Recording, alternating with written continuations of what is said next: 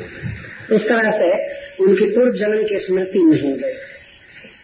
तत्रापि, अब देखिए, फिर आप इस शब्द लगा रहे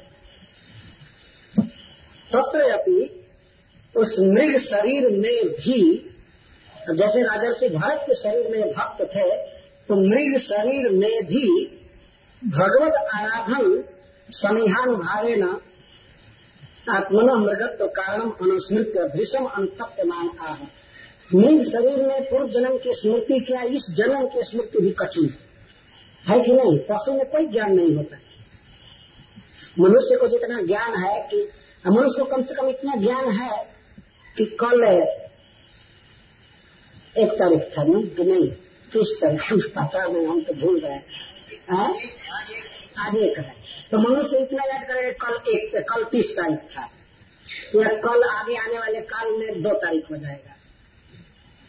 ये अक्टूबर का महीना चल रहा है शरद काल चल रहा है यह बम्बई नामक शहर लेकिन पशुओं को सब कुछ भी पता नहीं है। कि आज का क्या मतलब है, कल का क्या मतलब है, ये सब कुछ भी पता नहीं तो इसी जन्म का कुछ भी पता नहीं फिर पूर्व जन्म का कैसे पता हो सकता है? लेकिन फिर भी यह भगवान की पूजा का प्रभाव था।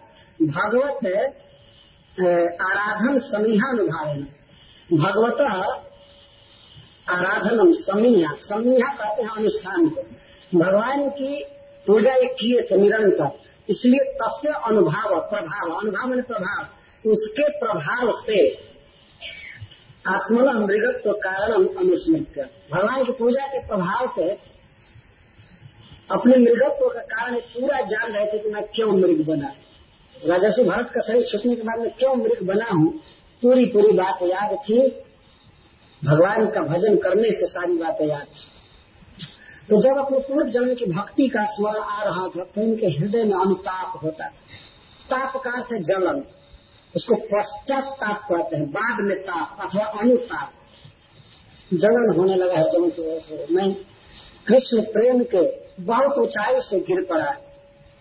अपने पतन का कारण स्मरण आने लगा और इस तरह से कहने लगे, अहो कष्टम भ्रष्टो अहम, आत्मवताम अनुतथा जब विमुक्त समस्त संघर्ष विविक्त पुण्यारण शरण आत्मवता, आत्मनि सर्वेशा आत्मना भगवती वासुदेव, तदनु श्रवण मनन संकीर्तन आराधन अनुस्मरणा वियोगे न शून्य सकल जामेन काले न समावेशितम, समाहितम, कास्मेन मनस्तत्व पुनर्ममाधस्य आरा मृगसुतम अनुपरिशेषरा ये पश्चाताप का वर्णन अहो अहो कष्टम अहो कष्टम। हमारे जीवन में ये बहुत भारी दुर्भाग्य हुआ।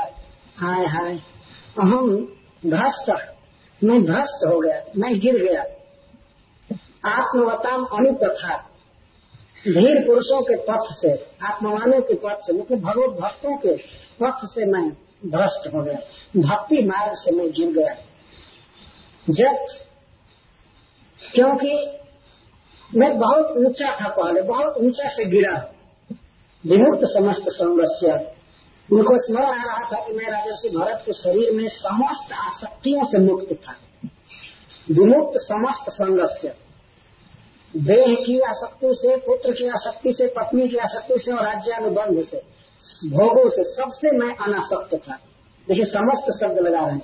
विमुक्त समस्त संगत से समस्त आसक्ति से मैं मुक्त था। और उस आसक्ति से मुक्त होकर के मैं वन में आया। था विविक्त पुण्यारण्य शरण से पुण्य अरण्य की शरण लिया था। वन में रह रहा था। विविक्त जो वन है विविक्त है। विविक्त का अर्थ होता है जहाँ केवल भगवत भक्त रहते हैं, ऋषि मुनि रहते हैं जिस वन में। ग्राम्य लोग नहीं रहते। विषयी लोग जिस वन में नहीं रहते। विविक्त का अर्थ यह मैं विविक्त वन में रह रहा था, जहाँ गिरने की कोई संभावना नहीं थी, क्योंकि कोई सिनेमा का गाना वन में नहीं था, और कोई टीवी नहीं, कुछ नहीं तो वो विविक्त कहते हैं उसको। कोई बहुत श्रृंगार किया हुआ व्यक्ति वहाँ नहीं जाता था, लंपट विषयी वन में नहीं जाते इसलिए विविक्त कह रहे तो ऐसे विषयी लोगों से जो शून्य था, वैसे पुण्य, परम पवित्र वन में, भगवत क्षेत्र में मैं आया था, शरण लिया था, धाम की शरण लिया। और आत्मवत मैं स्वयं ही अपने मन पर विजय पाया था भगवान की कृपा से। मैं धीर था, भगवान को अपना उपास मान चुका था। मेरा मन उनमें लगा था। मन मन मेरा मन कहा था उस समय? तो सर्वेशम आत्मना आत्मनि भगवती वासुदेव। समस्त आत्माओं की आत्मा भगवान श्री कृष्ण में मेरा मन लगा हुआ है याद कर रहे हैं। भगवान समस्त आत्माओं की आत्मा है। आत्मा का अर्थ होता है सुंदर या प्रिय। जितने भी प्रिय वस्तुएँ हैं संसार में, सबसे अधिक प्रिय है भगवान। ये आत्मा का अर्थ होता है चिद वस्तु स्पिरिचुअल फैक्ट्स तो जितने भी स्प्रिट है, जीव है, चिन्मय पदार्थ है, उन सबके सार हैं कृष्ण। इसलिए आत्मना आत्मनि। आत्माओं के आत्मा, भगवान में मेरा मन लगा हुआ। और भगवती वासुदेव करें। यहाँ भगवान का अर्थ परम सुंदर। सौंदर्य एक ऐश्वर्य है। तो परम सुंदर वसुदेव नंदन में मेरा मन लगा हुआ था। कैसे लगा हुआ था? तब अनुश्रवण मनन संकीर्तन आराधन अनुस्मारा अभिजोगे न अशून्य सकल जामे न मैं 24 घंटा सकल याम केवल भगवान श्री कृष्ण के अनुश्रवण मनन, संकीर्तन, आराधन स्मरण में लगा हुआ था। शून्य सकल जाने मेरा एक सेकेंड भी, एक क्षण भी कभी नहीं बीतता था जब मैं भगवान का कीर्तन न किया हो, या मनन न किया हो आराधन न किया हो, स्मरण न किया। सारा समय भगवान की पूजा में बीतता था। तब से भगवत वासुदेव से अनुश्रवण शब्द ज्ञान, मैं सुनता था। इसके द्वारा यह सिद्ध होता है कि राजर्षि भरत वहाँ के ऋषियों के पास कथा सुनते थे। श्रवण शब्द सिद्ध कर रहा है। स्वयं कह रहे हैं कि मैं निरंतर भगवान के विषय में सुनता था। और मनन। मनन का अर्थ होता है युक्ति द्वारा, मन के विचारों द्वारा भगवान के उन लीलाओं का मनन करना। तो मेरा कान भी लगा था भगवान की सेवा में, सुनता था। मेरा मन भी लगा था, मेरी चेहरा भी लगी थी। हमेशा जप करता था, मैं संकीर्तन करता था, भगवान का गुण गाता था, आराधन और पूजा करता था। और इस तरह निरंतर मुझे उनका स्मरण रहता था। तो ऐसे भक्ति योग से अशून्य सकल जान है ना हमारे सभी समय, सभी याम चौबीस घंटे बीत रहे थे इसमें। तो ऐसे भगवत भक्ति युक्त काल के द्वारा मेरा मन भगवान वासुदेव में समावेशितम, सम्यक रूप से स्थापित हो चुका। सम आवेशितम पूरा आविष्ट था। मैं प्रयास करके नहीं लगाया था भगवान ने मन को। मेरा मन उनके सौंदर्य पर मुग्ध होकर के अपने आप लगा हुआ था। पूरा लगा हुआ था। और कास्मेन समाहितम। समाहितम का अर्थ अन्य सब विषयों से हट चुका था, पूरा पूरा। केवल निशेष रूप से भगवान में लग चुका था। लेकिन तब तो वही मन एक दिन हारे, उस दिन मृगी तनय के पीछे भाग गया।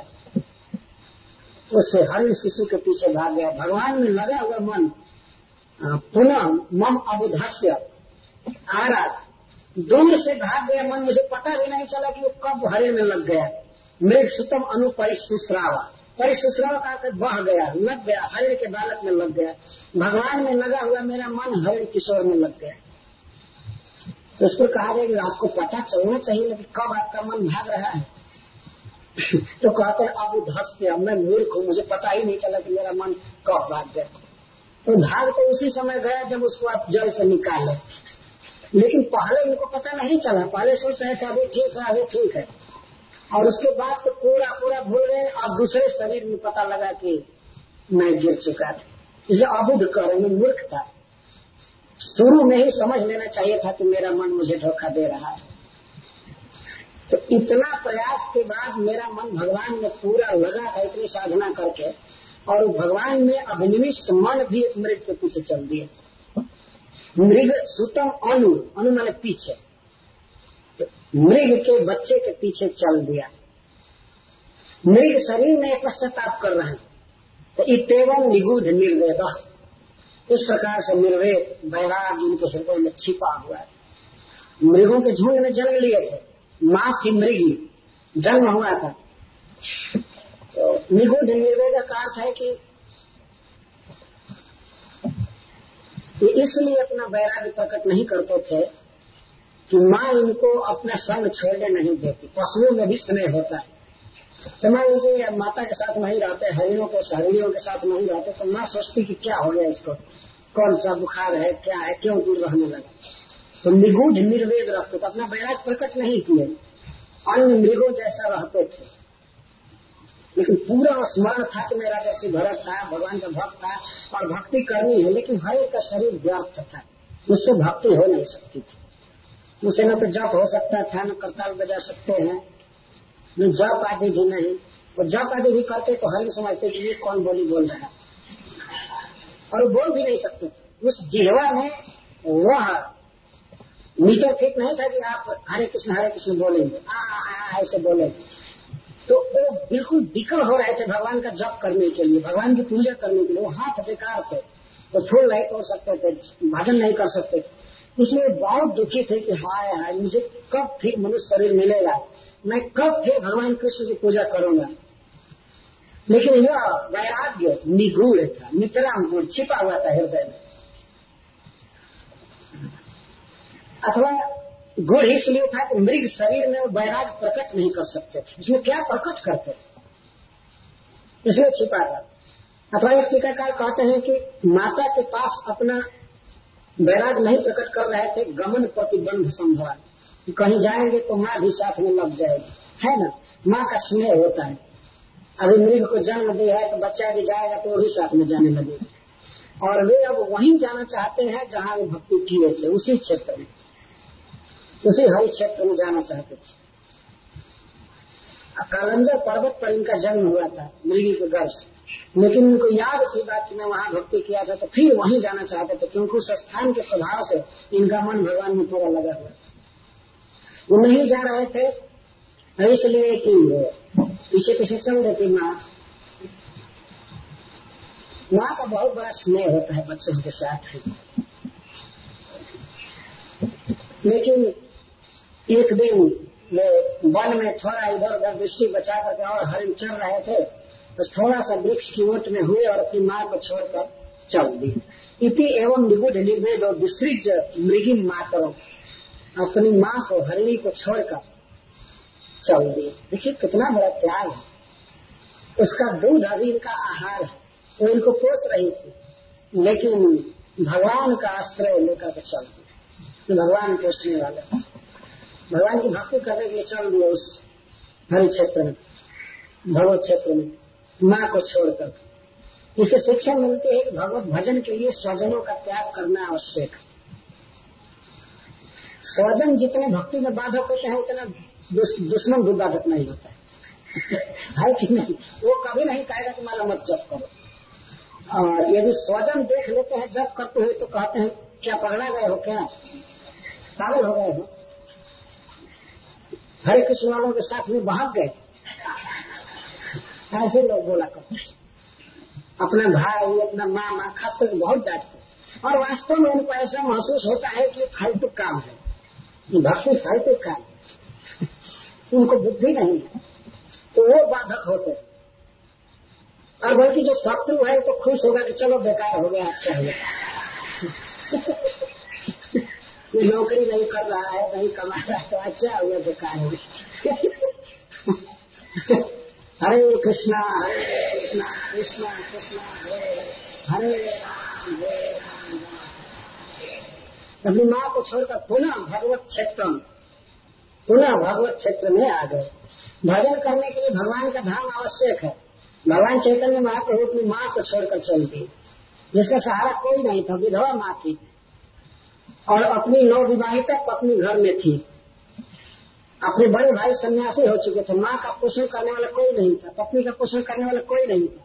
लेकिन कृष्ण के लिए छोड़ना बहुत ज़रूरी है। कृष्ण की भक्ति सबसे बढ़ करके तो भगवान के लिए छोड़ा जा सकता है। तो राजस्व भारत मृत शरीर में अपनी माँ को छोड़ दिया और भगवत क्षेत्र में गए। किस भगवत क्षेत्र में? भगवत क्षेत्र तो बहुत है तो कहते हैं उपसम सेल मुनिगढ़ दैतम साल ग्रामीण पुलस्त पुनःश्रम जहाँ शालिग्राम शिलाएँ बहुत पाई जाती हैं। उस और पुल आश्रम में पहाड़ी क्षेत्र में, जहाँ पर भगवान में मन लगाए हुए मुनिगण रहते हैं। मुनियों का बहुत प्रिय क्षेत्र है। उपसमशील मुनिगण द्वैत।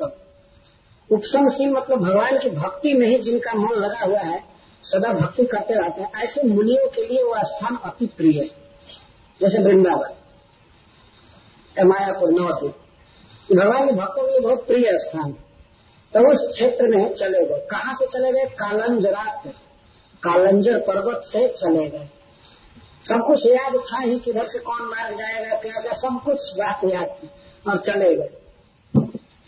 तस्वीन अपनी फिर उस आश्रम में भी, उस भगवत क्षेत्र में पहुंचकर कालम प्रतीक्षण अब अपने मृग देह के नाश की प्रतीक्षा करने लगे कि कब ये देह का अवसर जाएगा, कब मेरा प्रारब्ध खत्म होगा। अपने पाप के कारण मैं हरिण बना हूँ, कब यह हरिण का शरीर जाएगा, इसकी प्रतीक्षा कर रहे थे। और संगा से भीषण उद्विज, उद्विग्न, और संग से, आसक्ति से बहुत डर गए थे। ये किसी भी हरिण के साथ नहीं रहते। हरिण के साथ नहीं रहते कहीं भी। अकेले रहते आत्म सहचरण अपना साथी अपने आप थे आत्म सहचरण मतलब आत्मा एवं सहचरण जस्ट सह उनका सहचर और कोई नहीं तो सहचर मतलब साथ चलने वाला। सह चलती थी सहचर जो साथ में चले, साथी कोई नहीं, बस अकेले। अकेले घूमते थे। मृग अकेले नहीं रहते, लेकिन ये अकेले रहते। और जो मृग थे, वो सब विषयी थे। और घास फूस खाते थे, खेलते थे, कूदते थे तो भगवान के बारे में कुछ जानते नहीं इसलिए उनके संग में नहीं रहते थे, बहुत डरते थे। और शुष्क पल तेरे विरुद्धा वर्तमान वर्तमान हो तो जीवित रहते थे, निर्वाह करते थे। कैसे? सूखा पत्ता से और सूखा घास से और सूखी लताओं को खाते थे। जो पत्ते अपने आप सूख करके वृक्ष से गिर जाते थे, उनको खाते थे। जो घास सूख जाते थे, उसको खाते थे। जो लता सूख जाती थी, उसको खाते तो किसी की हिंसा न हो। हत्या नहीं करना चाहते थे। हरा पत्ता या हरी घास नहीं खाते थे। भगवान को पाने के लिए दूसरों को कष्ट नहीं देना चाहिए। बहुत सुंदर जीविका सूखा पत्ता, सूखा घर और मृगित मृगत्व निमित्तावसाना में वो गणे और यही गिन रहे थे कब मृगत्व का अवसान होगा, नाश होगा। अरे गिनते गिनते एक दिन तीर्थ के जल में गंदगी में स्नान किए और तीर्थ के जल से सिक्त शरीर को छोड़ दिए। बहुत पवित्र नदी का जल सारे शरीर में लगा हुआ था। मरने से पहले भी जमुना जी के तट पर आदमी मरे या राधा कुंड पर। ही बहुत अच्छी बात उसका पानी कम से कम डाल दिया जाए शरीर। तीर्थोदक क्लीन या बॉम्बे आदि में भी कोई मरे तो कम से कम गंगा जी के जल को उसके पहले डाल देना चाहिए, सिक्त कर देना चाहिए। वो भगवान के चरणों का जल है।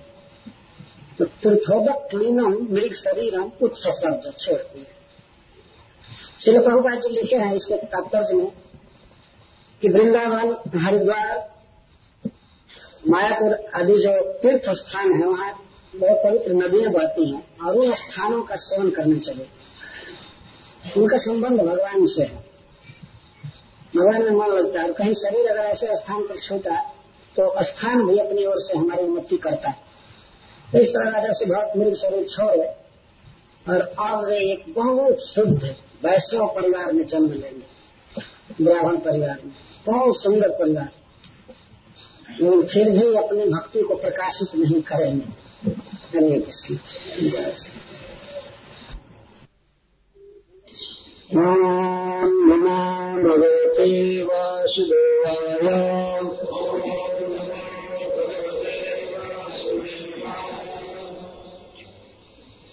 आशीन लीजिए ओम नमो भगवते वासुदेवाय।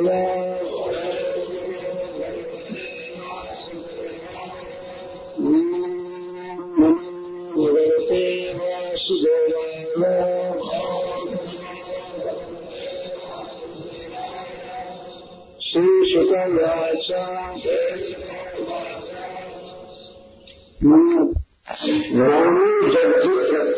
श्री शुकवाच भव्य काली पशुत्व विकारत्व निर्यते नवे अध्याय में राजर्षि भरत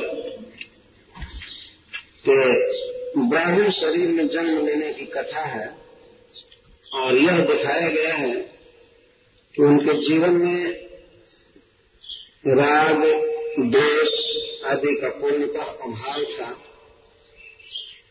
और भद्रकाली के सामने उन्हें बलि देने के लिए डाकू ले गए, चोर लोग पकड़ कर ले गए, फिर भी निर्विकार हुआ उन्हें कोई भय नहीं हुआ और न दुख हुआ। भद्रकाली के सामने काटने की तैयारी हो रही थी। तो पीतु प्राप्त विज्ञान भरत मृगता गत प्रारब्ध कर्म दो देने पदम से जड़ वित्रता अपने पिता भगवान विष्णुदेव के द्वारा जिन्हें आत्मविज्ञान प्राप्त हुआ था, आत्मा का स्वरूप प्राप्त हुआ था, वे राजर्षि भरत थोड़ी सी असावधानी के कारण मृगतान गत, मृगत्व को प्राप्त हुए, मृग हो गए। लेकिन फिर भी भगवान की कृपा से उन्हें ब्राह्मण शरीर मिला। परंतु शरीर में वे अपने को बिल्कुल जड़, अंग, बधिर के रूप में दिखाते थे। इसीलिए लोक में उनका नाम था जड़। भरत को नहीं कहता था, भरत हम लोग कहते हैं। क्योंकि जानते हैं कि भरत महाराज जड़ बने जड़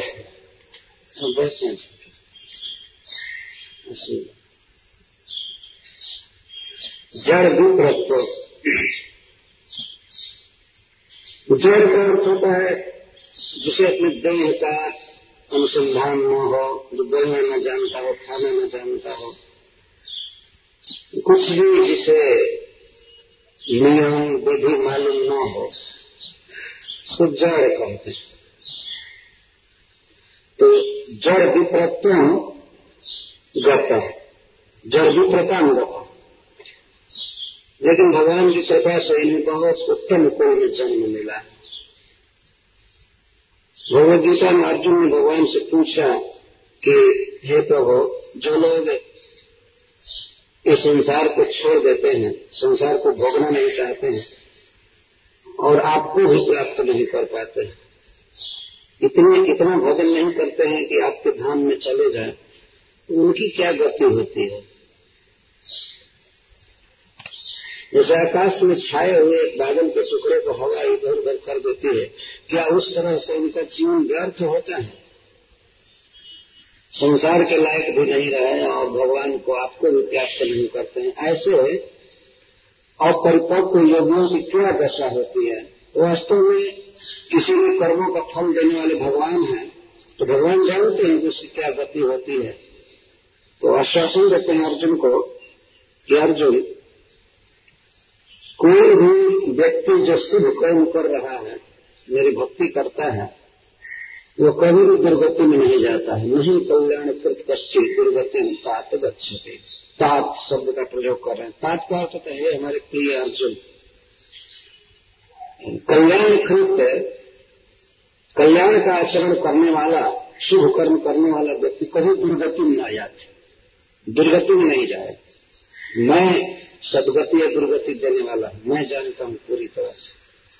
तो क्या होता है इसका तो भगवान कहते हैं कि वो अपने शुभ कर्मों का फल भोगने के लिए स्वर्ग जाता है।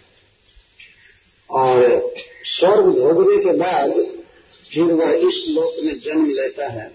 सुची नाम श्रीलता में गे है, जो भ्रष्ट हो भी जाए। सुची परिवार में जन्म लेता है पवित्र परिवार में? जिसमें पहले से ही मांस मदिरा व्यविचार आदि नहीं होता है। ऐसे परिवार को सुची परिवार कहते हैं। भगवान की भक्ति होती है, वेद शास्त्र का अध्ययन होता है। सुखी परिवार और श्रीमान श्रीमता जो है श्रीमानों के धर्मों से जन्म होता है। इसलिए कि उसे अपने खाने कमाने की चिंता नहीं रहती है। भक्ति करने के लिए आवश्यक है कि मनुष्य के पास संसारिक निर्वाह के लिए धन होना चाहिए। नहीं तो जो व्यक्ति अपने जाग के लिए, काम के लिए व्यग्र रहेगा, बहुत कठिन है भगवान में मन लगा पाना। इसलिए भगवान योगभ्रष्ट भक्तों को जन्म देते हैं। पवित्र परिवार में सुशी परिवार में। यहाँ सुशी का विशेष रूप से अर्थ है ब्राह्मण। अथवा कोई भी परिवार जो सुखी हो पवित्र हो, वेद शास्त्र के अनुसार उसका खान पान है, पहनाव है, संगति है, सब कुछ उसको सूची कहते हैं। और श्रीमान आवश्यक निर्वाह के जो धन जिसके पास है श्रीमता तो ऐसे परिवार में जन्म लेता है। देखो साधारण जो भ्रष्टों की दशा है और जि, जिनको भगवान ने स्वयं ही भ्रष्ट किया था तो उनकी जिम्मेवारी तो भगवान पर है उनकी भक्ति को बढ़ाने की। तो भगवान श्री कृष्ण ने जब भरत जी को बहुत सुंदर परिवार में जन्म दिया ये उसका वर्णन सुखदेव गोस्वामी प्रारंभ करते हैं।